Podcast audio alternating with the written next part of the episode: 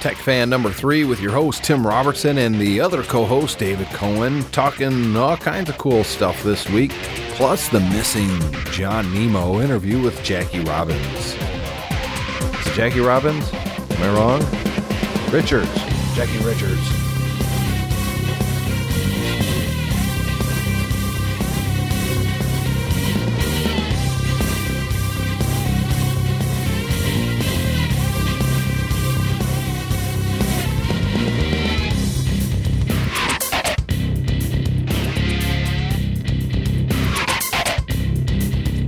Again, welcome to Tech Fan. This is episode number three. Wow, three episodes already.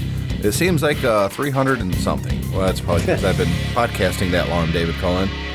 Absolutely. It just it just seems like you just did one last week. Yeah, I know. The, the time flies when you're having fun, I guess. So, uh, we're supposed to have another guest on today. He hasn't shown up yet, so when he does, we'll pause the recording and bring him in. Um, but in case he's not, we won't even mention who he is because I don't want to embarrass him on the air. But of course, David Cohen, welcome back. Always good to be back. Missed you on the Um, second episode, of course, but uh, you're here. It was yeah. Well, I listened to the second episode. It was still fun, uh, and uh, obviously, it's always better to be. You know, it's always better to participate rather than be shouting at the uh, shouting at the iPod as you listen to things. Yeah, it is for me. Uh, the funny thing is, you know, I listen to a lot of podcasts myself, and I, when you're a podcaster yourself, you, you kind of get a little maybe sometimes overly critical, you know. Yeah. And I listen to other shows, and I think they should have gone this way, or that was a really good conversation. They just didn't do anything at all with it, and it gets really frustrating. So, um, I've stopped listening to a lot of the tech shows that I used to Yeah. and trying to find other podcasts that are not tech related that I enjoy. And uh, there's a few. What, what podcast do you listen to a lot? Uh, I, d- I do listen to quite a few tech podcasts, and, and you know I, I appreciate what you're saying. You kind of you have to learn to uh, kind of get rid of that that thing that people have on the internet, which is you know well well they don't know what they're talking about. I know better than they do. Right. You just have to kind of get over that. So uh, I listen to um, a couple of Mac podcasts, the Retro Maccast, which is, is about old Macs. You've been listening to that for a long time. Yeah, yeah, I, I have. I really enjoyed that actually because the thing is, is, for me, I wasn't there at the beginning of the Mac revolution, so I, I came in fairly late. I came in about 2003, 2004. So I find it very interesting to listen to about, you know, what things were like with the old machines and, and the trials and tribulations that Apple went through in the 90s. That's horrible. So uh, yeah, so well, but it's you know. Knowing how it turned out is, is interesting now because it is. uh. It's not like we were looking back then and saying, "Oh, look, it was the tea leaves. We should have known that this was all going to end," and it didn't. I mean, it's it's huge now. The Apple scene. That's right. A um, couple other things I listen to. I like I like uh, a few video podcasts though. Um, It's hard to watch lot- sometimes. they are, So and- you got to in fact- block that time out. yeah, what I what I often do actually is is they'll build up into like a, a backlog, and then I'll just kind of rip them to audio and just listen to them on the iPod anyway. Um, and there's there's one in particular by a guy, um, a British guy called Robert Llewellyn, who used to be in Red Dwarf. If an, anybody is a sci-fi fan, they probably will have heard of that British kind of. It was kind of like a British science science fiction sitcom, and he played um, one of the characters in that. And he does this thing called Carpool where he just basically gives a, a ride to people who you might have heard of, uh, and talk, and he, he has all the cameras set up in the car, and he just basically has a, has a talk to them as he gives them a ride somewhere. So it's an And interview very- show in a car. pretty much, yeah. Yeah, that's cool. Um, and and it's not, not overly structured, and he just you know he just talks talks to them about, about what they've got going on and what, what they're doing, and um, and that's pretty good. It's uh, it's a lot of fun. I like the. Uh, I like geekiest show ever. No, no, I like Kevin. I like all the podcasts that I'm on. That's right. I own that one. I love it. No, uh, I like Kevin Pollak's chat show. It's a video show, but he releases just the audio version into iTunes. Yeah. And uh, yeah, it's it's a black set, black background, table chairs, very Charlie Rose. Right. And uh, but his his interview skills are really good, and I enjoy the banter back and forth. He always goes into the history of the person he's talking to. Uh, he's more interested in the journey, where how they got to where they are, not necessarily, "Hey, you're in this new movie. Let's talk about that." And so I enjoy that. And he does, of course, impressions. So he he'll open the show with like a joke as he is impersonating Woody Allen or you know people like that. So I like that show a lot. Yeah. And you know, each episode's like a couple hours, but I drive a lot, as you know. Yeah. Yeah. Um, so that, you know, it's one of the. I like that show. I don't know why, but I kind of got into the mode of listening to it at night. So I usually Right. listen to that podcast driving back from Chicago because I've got like a three-hour drive, and this show is usually around two hours. So I can hear that, and then I still have time to listen to another show. I actually t- yesterday I actually took a business trip and uh, I sort of deliberately chose to drive rather than take the train just because I knew I could catch up on my podcasts on the way. Yep.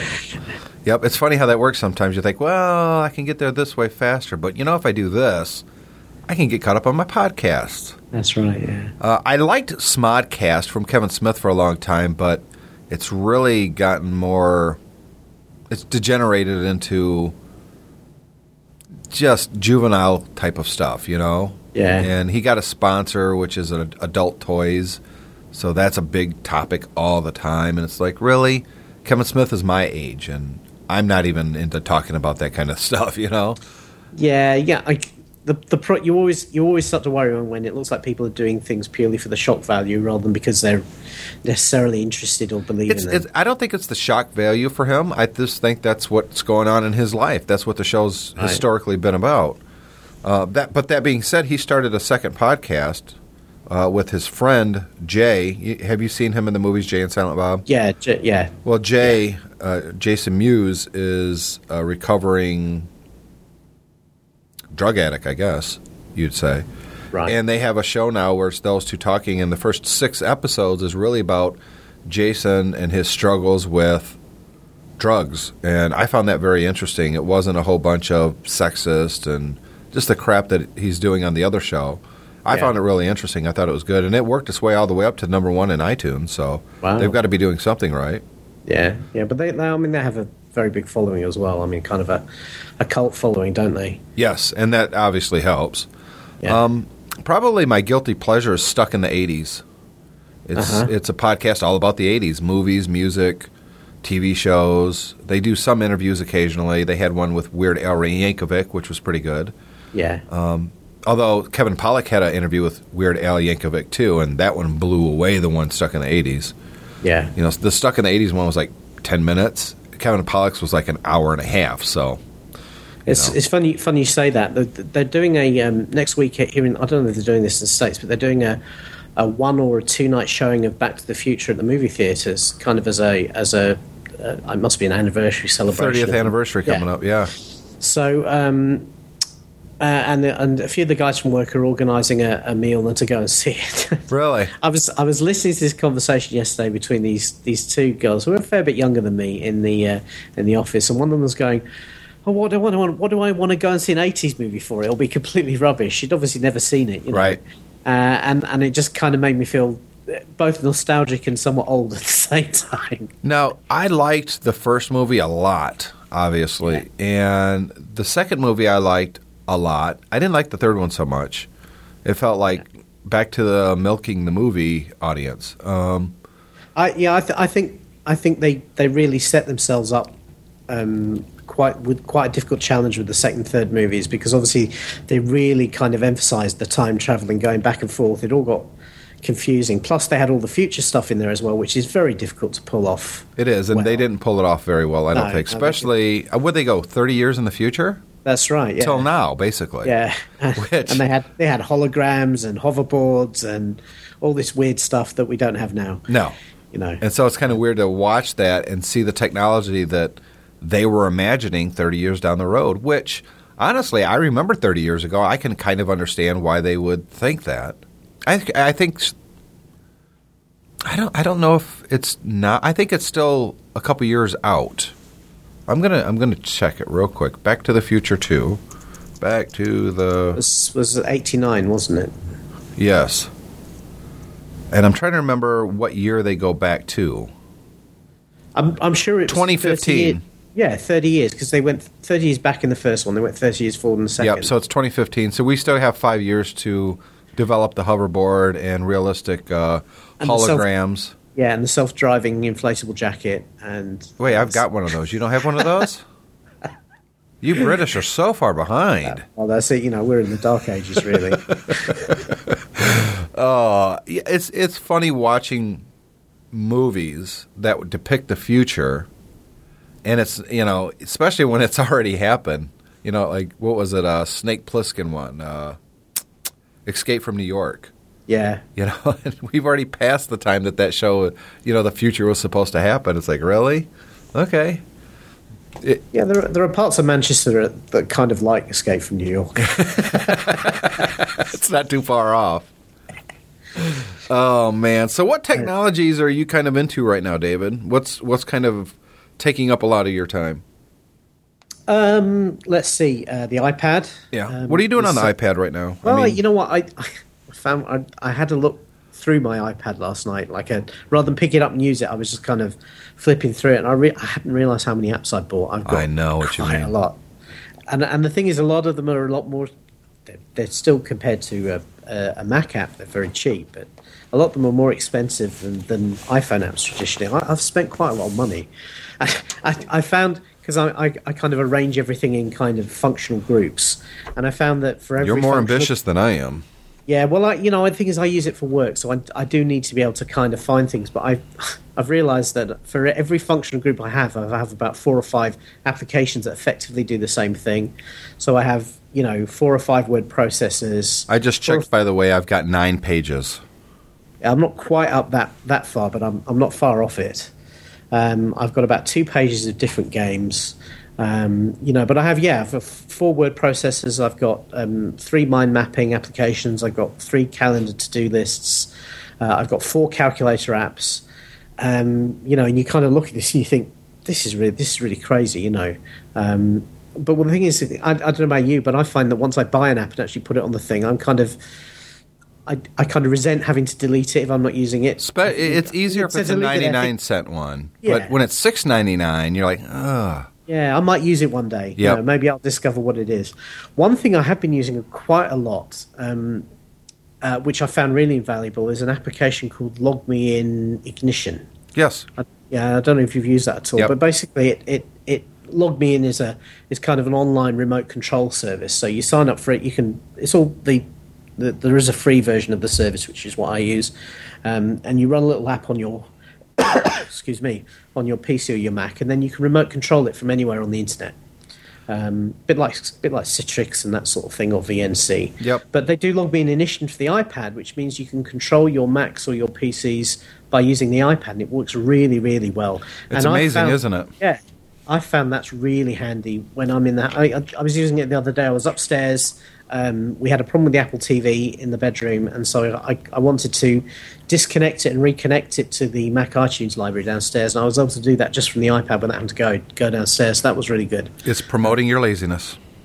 Well, That's yeah, what I it- said with JR er, last week, it, that the iPad promotes laziness. Well, the, the problem is, is, is when you're when you're doing that sort of connection, there's numbers you need to type into different computers, and if they're actually like three minutes away from each other, and you're walking up and down all the time, that's actually quite hard to do. Yep. so, um, so that, that that's really good. So I've I've been kind of rocking that out a lot.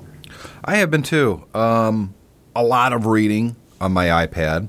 It's just so much more convenient than the iPhone, and it's more intimate than my computer is. If I have a choice, if someone says go visit this website, as long as it's not flash based or some movie thing, I'll almost always go on the iPad. Yeah, um, I- But there's not like one application that I'm playing or using or eh, all the time, other than the web browser itself. I try not to use mail on it too much because with the new job, that means a lot of typing, and a lot of typing really isn't conducive on the iPad. It's just you not. don't think so? I no, I, I'm, uh, I'm probably a third of my speed on the iPad as compared to a real keyboard. I found that um, maybe it's because I'm not a touch typist. I'm just kind of a, a hunt and peck. Um, but I found I can get up to pretty much the same sort of speed if I turn the iPad on its side and use the widescreen keyboard. That I could see if you're a, a hunt and peck. I'm a, I'm Uh, Yeah. a touch feeler. I Yeah, mean, so- I, so I've been doing that- it a that- long time. I think that's the difference. So for me, I can be, you know, I can really get an awful. I have a external Bluetooth keyboard for it, but I hardly ever use it because um, I found I can get by with the uh, with the on-screen keyboard perfectly fine. And I've been doing quite a lot of work, and uh, I do all my eBay auctions on the iPad. That's that's actually probably one of the apps I use the most. Actually, um, is Garage Sale, which is a That was a Mac to- application too. I reviewed yeah. that for the Mac years ago. Yeah. Uh, and they've done an iPad version. It's not as functional as the Mac version, but it does the job, and it produces auctions that look pretty much just as nice as the uh, as the Mac version. I've used the- the free eBay app for the iPad to buy stuff, but Yeah, the, well, garage sale's really good actually. Um, Hmm. It integrates with your with your. Um, basically, what I'll do is if I'm if I'm shooting pho- photos from my auctions now, I'll shoot them on my iPhone and then upload them to Dropbox. That means the iPad can see them, and you can then um, edit them on the iPad using Photogene or something, and then drop them straight into the, into Garage Sale. Um, you can write all your copy and do all your listings and categories and everything, and then actually send the auction straight up from the iPad. And because I always have it with me, that means I, I get more auctions listed than I used to do when I had to sit down in front of the Mac. yeah, absolutely. So, uh, so that's that's that's really really quite good quite a good application. Got a few you know rough edges, but um, the, what I really like about the iOS applications though is that so many of the developers are working on them all the time.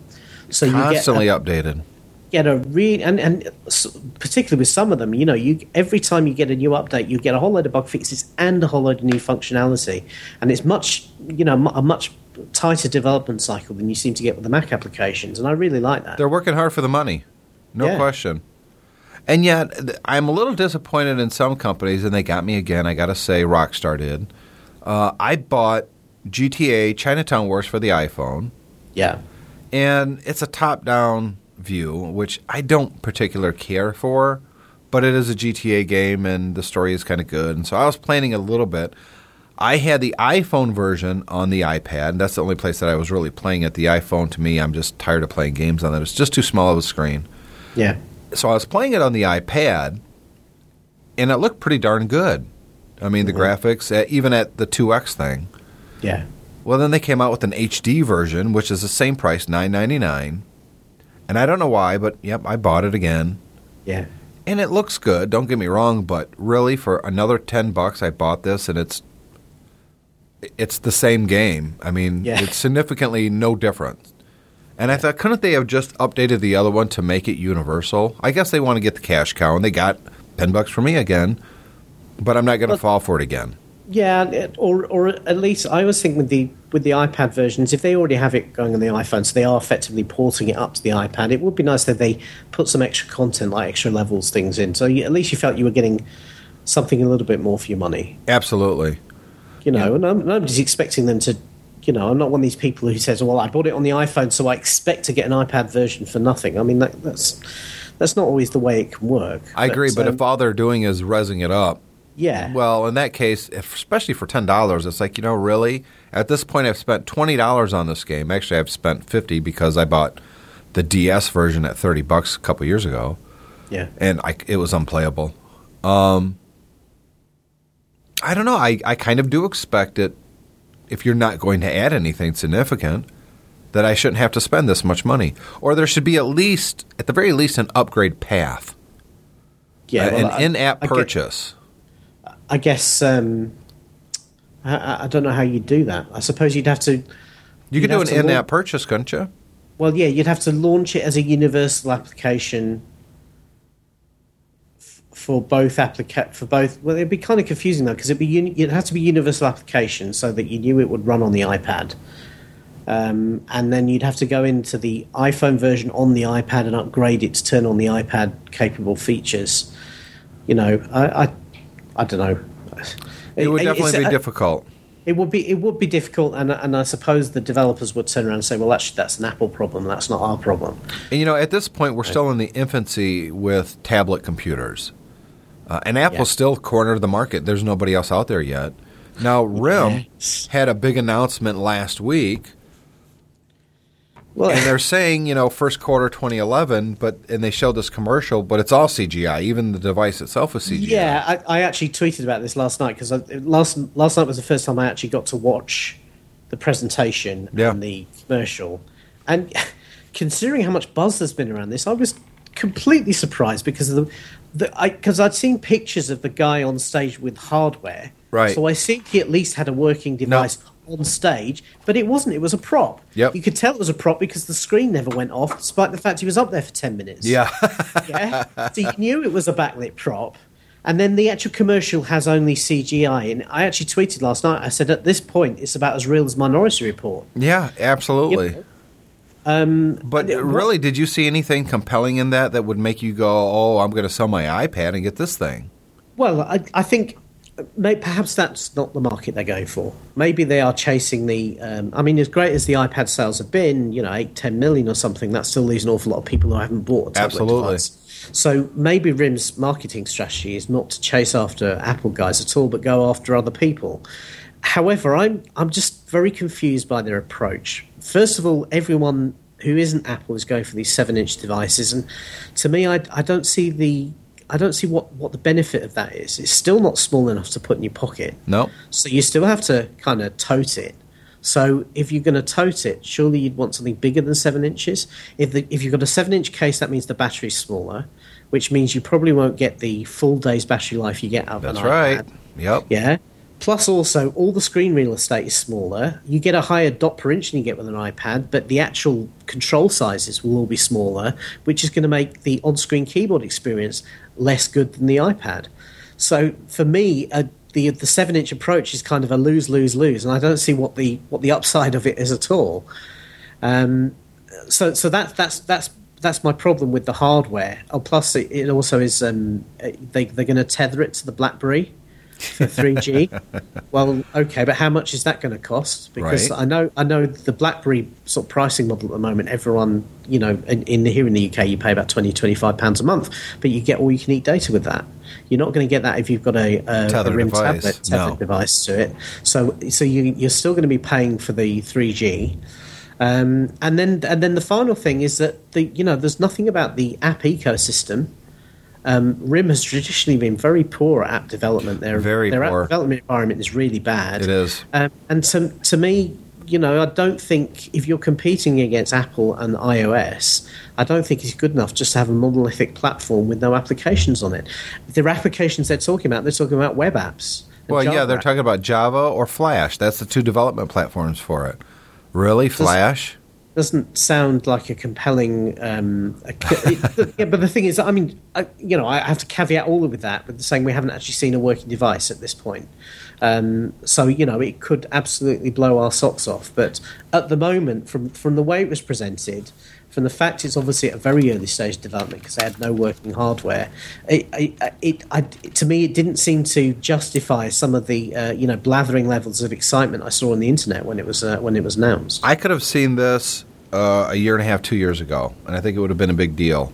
I think I think we did see devices kind of similar to this before the app before the iPad came out. I'm pretty sure at CES before the iPad was launched last year, there was a whole load of tablet devices. And they were all vaporware. How many of them actually come yeah, out? Yeah, well, exactly. So um, you know, I I think RIM's real problem is that I don't believe with what they've shown they're going to be competing with the iPad. I think they're going to be competing with a whole bunch of seven-inch Android tablets. Did they? I, I don't remember. Did they announce pricing?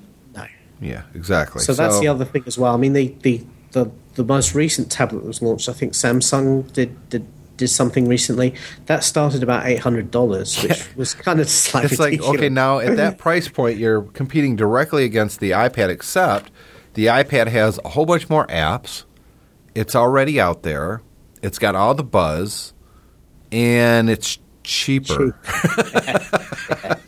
you know, everybody always wants to assume that Apple's gear is so much more, but when it comes to smartphones, guess what? The iPhone doesn't cost any more than another smartphone. Uh, when it comes to the iPad, you watch. It's going to be very competitively priced. It just Yeah. will be. And they and the, the thing that they always have with with Apple stuff is that they they have because their margins are so high, they can anytime they want to to compete, they just turn the screw. They don't tend to drop the pricing very often, but they put more stuff in. Yep. Um, so so they increase the value proposition for the same price. Um, at the same same time that, that you know that people like Samsung and RIM are, are going to be struggling to meet price points. The other aspect is what they're building right now and what they're going to launch in the next six to 12 months is they're competing against the first generation iPad. Yeah. Well, it's not like Apple sitting still. So by the time their product comes out, the first generation, which may be very comparable to the first iPad, Apple will be releasing or at least announcing the second iPad. Yeah. Look, I, I mean, clearly Apple has de- has defined a new market segment, and uh, you know we should always welcome competition. Um, but I, I I think much much like and, and and I do I do recognise that when the iPad was announced, a lot of people said, "Well, what what would we use this for?" Yep. What does it mean? It- you know, and, and until you actually sometimes get these things in your hands, you can't really kind of grok it. So the the BlackBerry device could very well be exactly the same thing, and when it actually launches, it will make more sense. I, I have to be Um, honest, you know. David. I'm excited about all these new Slate-like devices, and Uh, if there's com- another one that's good, I'll buy it. I'll yeah, buy it. com- competition is good. Absolutely. and, and um, certainly, you know, It's needed. What I what I would like to see is um, iPad-like devices that maybe are less functional but are cheaper, so that I can, you know, when as my kids get older, I can turn to them and say, okay, well, we can't afford to get everyone an iPad, but we can afford to get the two hundred fifty dollar device, and you know that does enough for what you need it for. Yep. So um, that's the kind of that that's what interests me about about the development of the tablet market. But you know, it's clear that we are going to see new devices from everybody, um, and it'd be interesting to see how it pans out. Really, Do you have an iPhone 4? I do. Yeah, Have you played with the HDR photos yet? Yeah. In fact, I, I tend to find an awful lot of photos I take now. I take with HDR. Oh my God, the difference is amazing. I took a photo last week and uh, I forgot to import it until like two days ago into my iTunes library. Actually, I took two photos from um, the Mac Specialist store in downtown Chicago. I, w- I walked to the corner, I was smoking a cigarette, and I took two photos one looking one direction, one looking 90 degrees the other direction. And they look pretty darn good on the screen, but when I imported them, it imported, of course, the non HDR and the HDR version. Yeah, And I could not believe the difference. It was night and day. In the non HDR version, David, it shows the side of this building that's kind of in shadow, and it's mm-hmm. just dark. Yeah. In the HDR version, you can actually see it's not dark, it's red brick, and you can see the bricks. It was just breathtaking. I was like, holy crap, look at the difference. I took a photo in London a couple of weeks ago. Um, I was on the Thames near uh, Tower Bridge, and I took a photo. It was just it was just twilight. It was just starting to get dark. I took a photo of the bridge and kind of the city of London behind it, with the uh, you know some of the some of the tower blocks. They, we have a, a tower block that's called the Gherkin. It's kind of a round building that's quite distinctive. Um, so because it was getting dark, Tower Bridge was was floodlit. Um, and yet there were still clouds in the sky, and you could still see some some sunlight in the sky. Now, normally, we, even with a with an SLR camera, that picture would be very hard to take. Yeah, it'd be a little muddy and you, yeah. you, yeah, because because you want to get the pop of the lighting to kind of indicate that it's dark and the buildings lit, but also you want to see a bit of sky and this sort of thing. And I, I took two. I took one with the HDR, one without. And the HDR one looked like it had come straight out of a brochure. It was amazing. I mean, it looked like it had been photoshopped, and somebody had actually put a, a really good sky on top of a of a darker scene. It looked amazing. It, Very I, good. It's almost like magic, though, isn't it? Yeah, I, I mean, again, this is a. It, it, it was put forward as a just kind of a nice to have feature in the iPhone 4 as a differentiator, but I, I guarantee you, in next two to three years, you'll see pretty much every camera on the market will be able to do this. Just basically, we'll take two instant, uh, two or three instant shots, and then automatically tone map, tone map them together if you want to, because it, it it produces photographs that look much much more like the image you see with your human eye, because your your brain is always doing that processing all the time you know, bringing up the highlights and also, you know, uh, pulling the, the detail out the shadow as well. It's uh I kind of wonder why they just don't turn that on by default and turn off the the regular JPEG compression one because it's just I I see no reason not to go that route every single time. Yeah, I suppose some people want to, you know, shoot off a, a, a bunch of. I mean, the thing, the problem with the HDR is that if if you're taking a moving scene, you get a lot of blur. Um, so, and also as well, there's that slight delay you get with the with the photo being saved while it's while it's tone mapped. So, um, I suppose I suppose that's why they give you the option of turning it off. $99 Apple TV is now shipping. People have them and they're already jailbreaking them, David. Yeah, you know what? I, I was reading that. I was reading this. You know, people are, are flashing it via the USB ports. Yeah. I just thought, SSHing in and yeah. It's like why? Just to, you know, I know there's a bit of geek cred in, in, involved in doing hacker that. mentality and Yeah, but there's no real justification for doing that. Well, I don't know if you can get if you can get other apps on there that would run at the native resolution, say I don't know video streaming services. I can kind of see where that would be very useful. I mean, if I can get Hulu on my Apple TV instead of just Netflix and iTunes, I, that could be Yeah. very compelling. Yeah, I, maybe. I, I, I mean, it's tempered by the fact that I can't watch Hulu here. So Yeah, well, Um, or I've- I've- Netflix. I've not really, yeah, I've not really had the whole Hulu experience. Um, but but you know, there, there's there's only limited storage on there for all of that sort of thing, and uh, I, I I guess I maybe I'm maybe I'm getting too old now, but I just kind of want to plug the thing in and watch it. I don't want to be um, bricking it or or hacking it around so much. Let me ask you about because I honestly I don't know. Uh, I've never been to England. I've always wanted to, but I've just never had the opportunity present itself. Um, you have the BBC, right? Yeah, They not only produce content, but they distribute the content, and Yeah, the- they get money from the government, a- i.e., you. Yeah, basically, the BBC produces radio and television broadcast content, um, and it has a, an obligation to deliver a form of public service. So we all get, um, we pay a thing called the license fee, which is effectively a tax. It's about um, it's about 100, and- 130, 140 pounds a year, I think, um, to fund the BBC, and then it it, it has to. Uh, so it produces. It, it, it has a series of. It's not just one organisation. There are regional. There's regional BBC. There's regional uh, BBC Radio. Um, there's national BBC, and um, then they also fund um, a whole load of, of kind of a, of a website and a whole load of different Right. digital channels and, and all of that sort of thing. And they produce a lot of their own content, but they also buy in, you know, content too. There's, there's you know, you'll see American TV shows on. on Well, that was my question. Are there other networks in the UK? Like here in the United are. States, I mean, I, I have Comcast, which I'm seriously thinking about dropping. But on my Comcast, I have NBC, ABC, MTV, this, that. I mean, Yeah. I have thousands. It used to be when I was growing up. We only had th- literally we had three TV channels. We had BBC One, uh, BBC Two, and then we had uh, ITV, which is effectively is ITV was is um, a commercial TV network. Okay. So um, very much similar to Fox or um, Gotcha. NBC or something like that. Not not quite on the same scale. Um, and that used to be kind of regionalized as well, but that's kind of all gone away now. So it's all one one company, and they also produce their own original content. Not quite as much as the BBC does, um, but they are effectively ad supported. So Because I um, watch, I get a BBC America, and I seem to be on that damn channel all the time, uh, mostly for Top Gear and Ramsay stuff. yeah, I don't particularly like some of the we turn into monsters shows. It just seems very kind of juvenile and very 80s ish. yeah. Um, but I, I, I was thinking the other night, is this the only type of content that they're producing in the UK? Because, quite honestly, I like some of the programming, but it doesn't seem all that original sometimes. It's like, really, this is it? They don't have ABC or they don't have big studios that are producing They, a little we- bit higher quality yeah. content, not we such do, low I rent. th- I, yeah, I think I think the budgets do tend to be lower. So particularly anything with any sort of special effects. yeah, because it's always cheesy.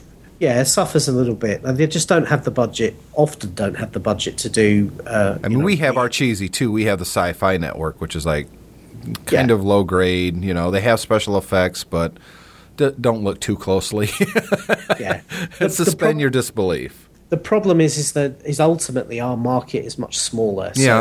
Um, if you were to look at the BBC, obviously is it while it, it operates a little bit more commercially than it used to be, it has a commercial arm that resells BBC content overseas. So, um, for instance, stuff like Doctor Who, which has been has been was recently brought back and is now. I mean, you think you think the budget and the special effects in Doctor Who nowadays is ropey. You should see the older stuff. Oh, yeah, I have mean, it seen it before, Really bad. Yeah. So um, the reason that they they can spend more on that now is because they know they're going to be able to sell that TV series overseas. I wonder how you guys would react if you you saw some of the uh, programming promotion that the BBC America does. Like lately, they have all these um, Americanized TV or well movies, like uh, Star Trek or I, Yeah. I'm struggling to think of one. Die Hard, Mm-hmm. and it's the accents of evil. And of course, all Yeah. the evil people have a British accent. Yeah, that, that was a that was certainly was a Hollywood meme for a time. Yeah, and Um, but it just cracks me up. I'm like, really? It's the Yeah. accents of evil. That's your whole. You're you're the BBC. I mean, Uh, well, you know, they, presumably BBC America employs Americans to generate some of its marketing. I don't know. It doesn't. It doesn't feel like any marketing that I see on any other network around. Yeah. Now we also have um, some other channels. Now we have Channel Four, which kind of is it sits. It's a commercial station, but it sits between the remit of ITV and the BBC. So it has more of a, um, a public service focus. So it does an awful lot documentary Channel Four and um, that sort of thing, but an, an original comedy. I mean, the IT Crowd is a Channel Four show, for instance. Um, but they also they also always have shown an awful lot of American content that they brought in as well. And then we have Channel Five that was was like really low rent when it first started, and now is trying to kind of pull itself up by its bootstraps. Kind of like Uh, what Fox did when they yeah. launched in the late '80s. They were very low rent.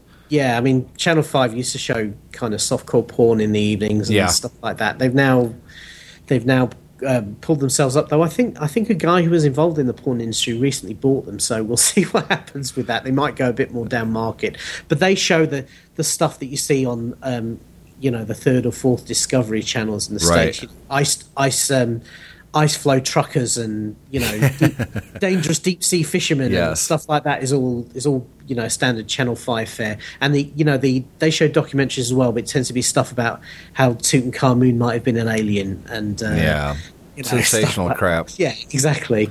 Um, and then and then the other thing we have, I mean, we've got a whole slew of digital channels now since uh, since digital came to, to the TV. But but those are all the main companies except for Sky. Uh, and Sky are the um, the satellite provider, and Right. they they are really probably one of the bigger networks now because they're they're funded by a lot of pay per view sport and um, subscription sport. They show all the all the English soccer matches. Um, they have all the um, tie-ups with, with the, the the football, the rugby, the cricket, and that sort of thing. So so they have a lot more money, and so they occasionally will do um, special programming that's quite high budget. You know, they've done a lot of Terry Pratchett and things like that. Something And all- really weird in the United States has been happening the last, I would say, five years or so. Some of these networks that really, like AMC, for instance, um, really was about showing classic movies, and that's Yeah. all you would see on there.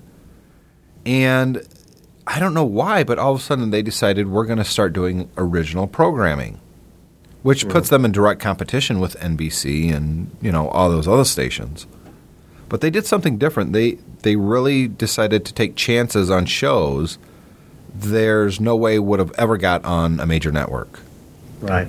And uh, the first two is Mad Men, which is all the rage.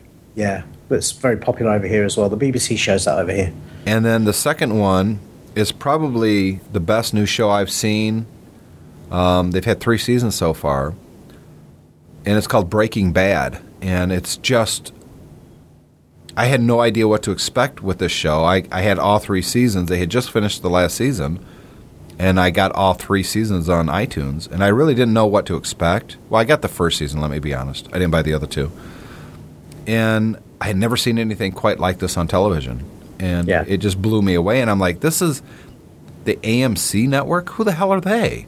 And how are they producing such content that's just, the main Michael Cranston is the the star of Breaking Bad. He was the father on Malcolm in the Middle. This jokey Right. father. Yeah. Well, well, now he's making cooking meth.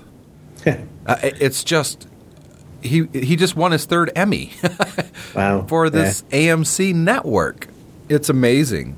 And so I'm kind of curious on what the rest of the world is doing too because it seems to me that it's quality of content now, David, isn't tied to budget. Hell, look No. at podcasting. Yeah, absolutely.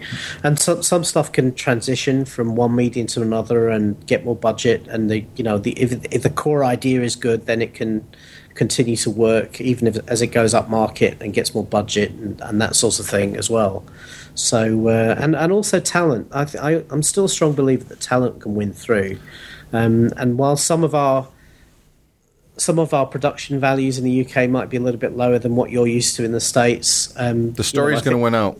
The story the stories often win out, and also the, the the people performing. I mean, one of your biggest shows is House. Yep. Um, well, you know, Hugh Laurie, who plays who plays House, is is a, was an English comedian. I mean, he used to, he he was partnered with Stephen Fry. They used to do a a, a comedy sketch show together. I've They seen some they did episodes. Several, yeah. Yep. Um, and and they've also did uh, Jeeves and Wooster, which was a you know a, a kind of a, a period comedy uh, set of books that they did, where where um, Hugh Laurie was the kind of the foppish, um, you know. Uh, bounding kind of rich guy and then um, and then Stephen Fry was his butler who was the one who actually ran the show you know Right. um, so so and, and and the first time I saw House I couldn't believe it was it was Hugh Laurie because you know totally different guy. not not not just the accent, but you know, basically the whole persona is completely. You know, if you've if it's you've a seen, compelling character. yeah, if you've seen uh, Hugh Laurie, he plays the played the father in the Stuart Little movies. You know, with the mouse. That's right. I've seen it. Yeah,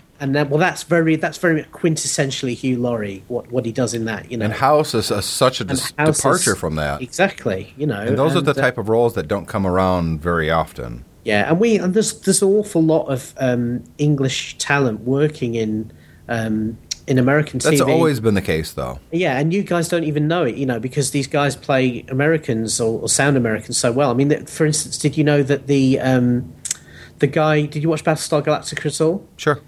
Yes, the guy who played Apollo Yep. uh, is English. Yep. I knew. And and he's actually in currently starring in the English version of Law and Order. You know, the thing is, I heard Yeah. that was uh, a pretty good show, actually. They're Yeah. going to be showing it here in the uh, BBC America, too. But I always thought that guy would make a perfect Green Lantern. yeah, Better than Yeah. the guy, the Ryan, whatever.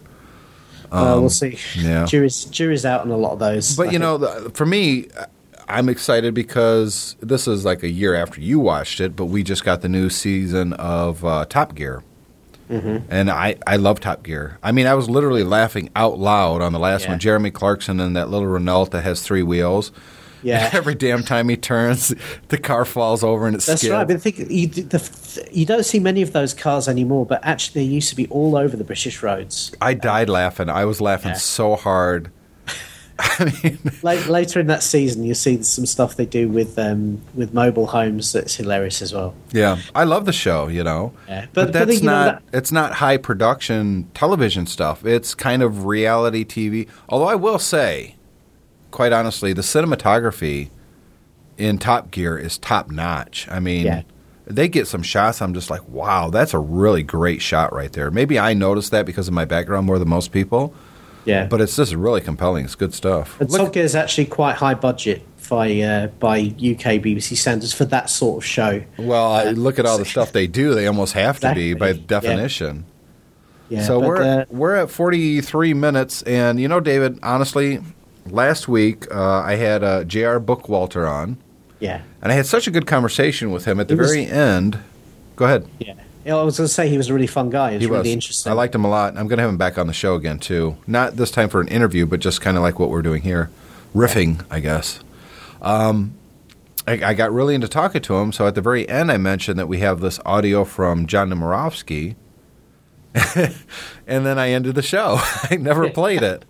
So I, I felt bad about that. And the reason, and I have a reason, it's not an excuse, but it is a reason, was that I had recorded that show much earlier in the day. And then I got extremely busy, and by the time I remembered I, I need to get that show posted, it was like 10:30 at night. So uh, I went and just edited it real quick, got it together, uploaded it, did this, did that, did the other, and then the next day I went, oh no, you know what's one of the uh, one of the secrets of show business is to keep the crowd wanting more. There you go. So we're going to play that. I still haven't listened to the audio. Uh, I don't know who it is that Nemo did the interview with. I don't know if we're going to have any more of John's uh, little interviews, audio files for uh, Tech Fan. But the nice thing is about Tech Fan is, David, I own it. We can do whatever we want with it. If I decide I want to take a week off and somebody else can do an episode, we can do that. Cool. If somebody wants to send audio in, we can play it. And I, I got to say, I, I've been remiss in that I didn't give out contact information last time. So if you want to contact the show, if you actually want to be on the show too, we can we can set that up as well. But it's tim at mymac.com. That's how you get a hold of the podcast.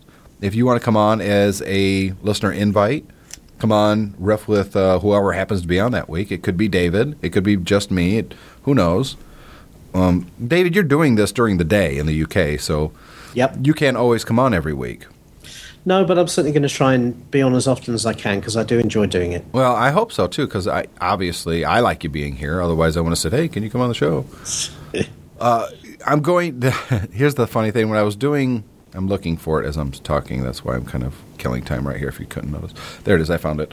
If uh, you want to follow us on Twitter, it's at mymac. By the way, when I was doing OWC Radio, I used to give out this phone number.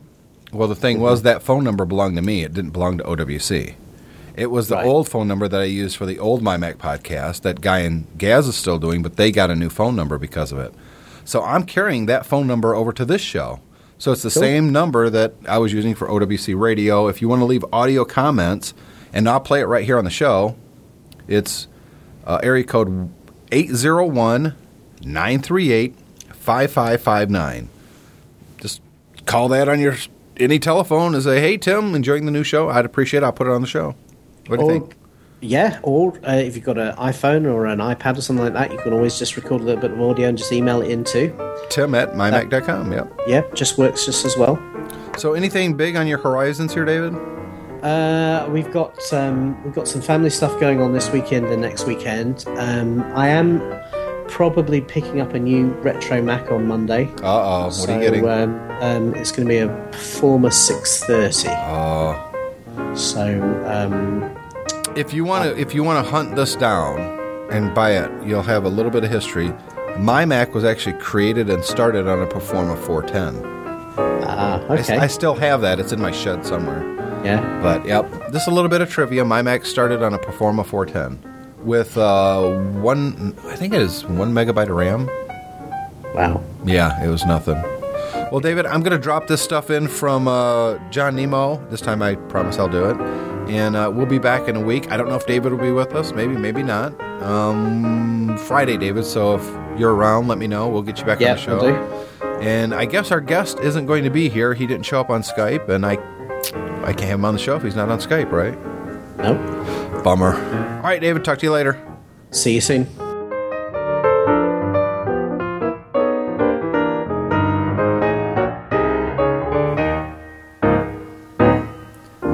We're delighted to have our friend Jackie Richards here.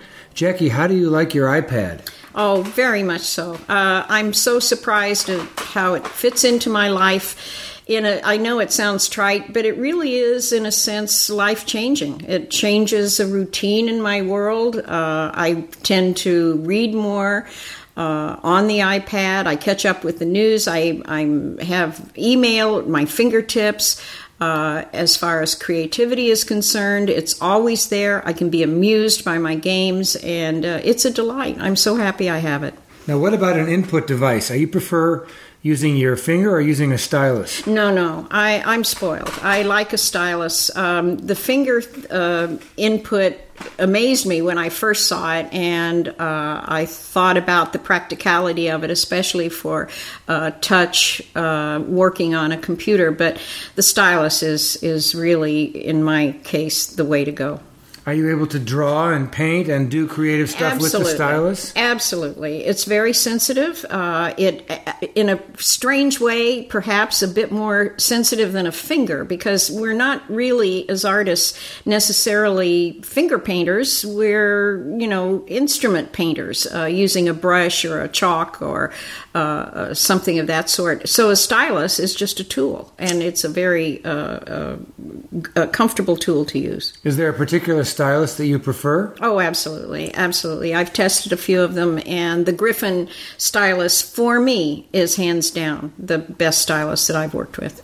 When you're using your iPad not on your lap or not on a tabletop, is there a particular stand that you like to use for either presentation or creativity? Well, there are a lot of upright stands that I can understand might be used for professional presentations or perhaps a running slideshow of photographs. But personally, um, again, there I tried the Griffin um, loop, and absolutely hands down, that's the one to use. So Griffin with their stylus and their loop uh, is an unbeatable combination. And as far as a review, if you were going to give the Griffin stylus and the Griffin loop stand a MyMac rating, how, how would you rate them? Oh, 10. 10, 10 on each. And uh, together they, they work well together. And uh, as I say, I've tested others. And for me, the Griffin is quality made and it seems to be engineered to fit the needs of the person who's using them. And do you think a man would be as comfortable with it as a woman? Absolutely. I don't see any reason why not. Actually, a man, I think, would like the weight of the stand, for instance. Also, the stylus has a pocket clip. Men do tend to have pockets, perhaps more than women, and so even that aspect of it is very good for a man. Well, that's a three minute interview with Jackie Richards. Thank you for joining us here. MyMac.